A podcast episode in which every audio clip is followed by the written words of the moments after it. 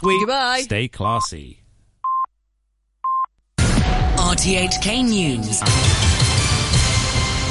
It's one o'clock. I'm Pierre Tremblay. The top stories. The Urban Renewal Authority says the response to its latest batch of starter flats shows that many people have relatively high incomes but still can't buy homes in the private market.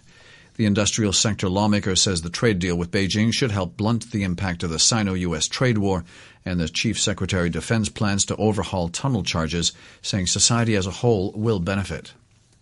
The Urban Renewal Authority says it's received more than 10,000 applications so far for its 450 discounted flats that were reserved for middle-class Hong Kong residents who don't own any property.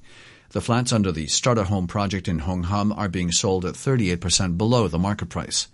The authority's managing director, Wai Chi Sing, said most of the applicants are aged between 18 and 38.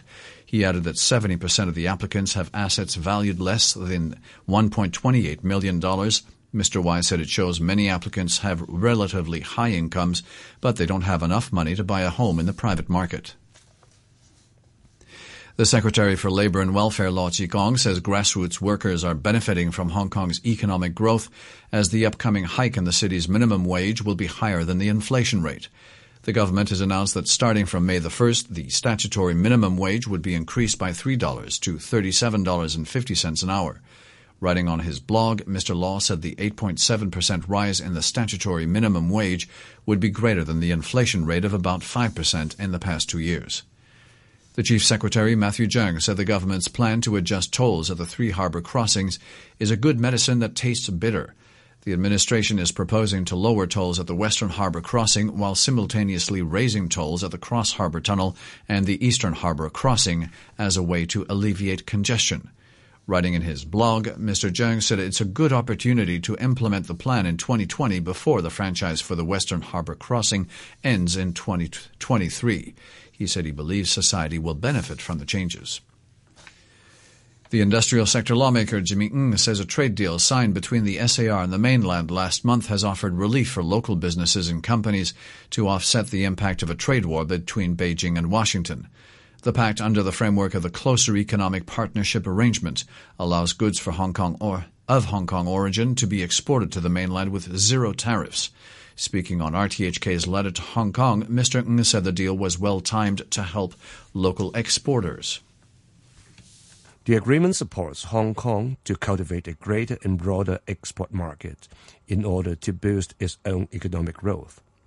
This could be seen as the country's new measure to further support Hong Kong's economic development. The agreement is a New Year gift for Hong Kong, which serves to combat the adverse consequences of the trade war and carve a way out for the trade sectors. The British Prime Minister Theresa May has warned that failing to ensure the country leaves the EU would be a catastrophic and an unforgivable breach of trust in British democracy. It comes just two days before a crucial parliamentary vote on her, de- on her Brexit deal with the EU, which Mrs May is expected to lose. The BBC's Chris Mason reports from Westminster.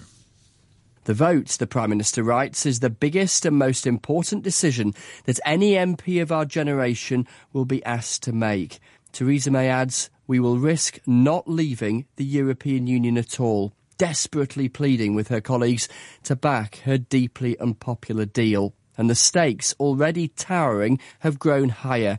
The Sunday Times reveals the government fears losing its ability to govern in the event of defeat on Tuesday. Its advisers have warned that backbenchers could seize control of parliamentary business and so, for instance, legally compel the government to delay Brexit.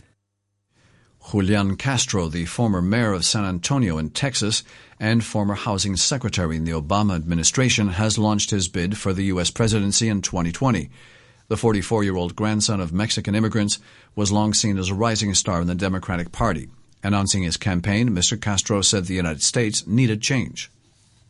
I'm running for president because it's time for new leadership because it's time for new energy and it's time for a new commitment to make sure that the opportunities that I've had are available to every American.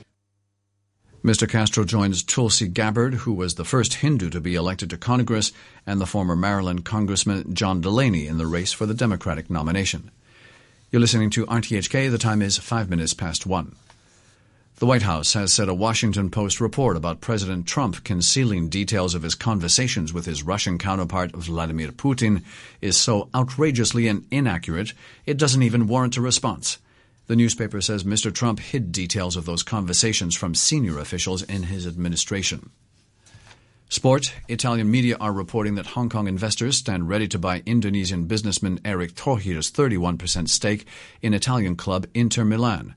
Suning Commerce Group bought a controlling 68.55% stake in the struggling side in 2016. Sean Kennedy has more. Gazzetta dello Sport and Sky Sports Italia are both reporting that the potential buyer is an unnamed Hong Kong fund with close ties to the majority shareholder of Suning Holdings Group. They report that a deal could be finalised within weeks. Inter Milan have not won a Serie A title since 2010 when Jose Mourinho coached them to an historic treble, including the Champions League. They're currently third in Serie A, 14 points behind the leaders Juventus. Football, Liverpool have moved seven points clear at the top of the English Premier League after Mo Salah won and then converted a penalty to give them a scrappy 1-0 victory over Brighton at the Amex Stadium. Liverpool manager Jurgen Klopp was happy just to get all three points we have to do what we have to do the specific day, how, how the game develops. So and I, I remember uh, it's not too long ago in, in, the beginning of the season when we had our results, but we were not brilliant like flying. And I said always, when, when in a moment is coming, we will fly. But until then, we have to play, we have to work with it. That's what we have to do. And um, so these 1-0 results they are brilliant, uh, because they, they feel so good. If you win 3-4-0, not that I would say that what was possible today, but then it's immediately in your mind. Uh, we have to say it was not that good and we have to improve and stuff like that. Everybody knows we have to improve and we can improve. That's cool. But we were absolutely the deserved winner, and that in a away game in the Premier League, that's all what you want. Arsenal are now six points adrift of Chelsea in the battle for fourth place in the Premier League and the all-important final Champions League spot. The Gunners went down 1-0 to West Ham at the London Stadium thanks to a superb 48th minute strike from Irish teenager Declan Rice. Hammers manager Manuel Pellegrini was delighted. We start the game with something that I ask for the players in every game. We must think and play as a big team.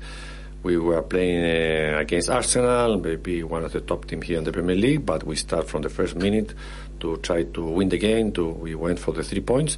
And finally, with a very solid performance also in defending, uh, we did it. Chelsea, meanwhile, beat Newcastle 2-1 at Stamford Bridge with Willian's sublime curler in the 57th minute, sealing all three points for the Blues. Tennis, Andy Murray's longtime rival Rafa Nadal says the Briton's impending retirement was a decision he had to take because of his suffering. Murray made an emotional admission on Friday that the forthcoming Australian Open could be his last tournament after struggling with a hip injury for the past 18 months.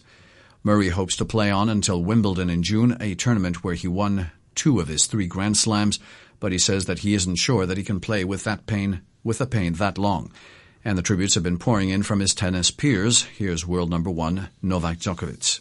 He's a great champion. He's, uh, he's a friend of mine that I grew up with ever since we were 11, 12 years old. We know each other. We've been rivals and we played some epic matches uh, uh, all over the world. So uh, you know, it's it's kind of sad to know that uh, he, he, might play his last Australian Open, uh, but I, I, do wish him all the best. I know he's father of uh, two children, so uh, you know, there's there's a lot of things in, in life I'm sure to be to be grateful for. The Australian Open starts tomorrow, and in the women's draw, Caroline Wozniacki is the defending champion, courtesy of beating Simona Halep 12 months ago. But the Romanian ended 2018 as world number one, having won her maiden Grand Slam at the French Open. She could lose that ranking at this tournament, but she says she'll arrive in Melbourne in a better frame of mind than last year. A big difference, I can say, inside myself because uh, I did uh, what I wanted to do. I won a Grand Slam finally, and now I can say I'm a real number one because before I said without a Grand Slam you are not a real number one. Um, I'm happy. I'm enjoying the time, and um, everything I've done last year um, made me be more relaxed. And uh, I try just to improve more in my game and um, seeing how good I can be in the future. To end the news, our top stories once again. The Urban Renewal Authority says the response to its latest batch of starter flats shows that many people have relatively high incomes but still can't buy homes in the private market. The industrial sector lawmaker says the trade deal with Beijing should help blunt the impact of the Sino US trade war. The news from. RTHK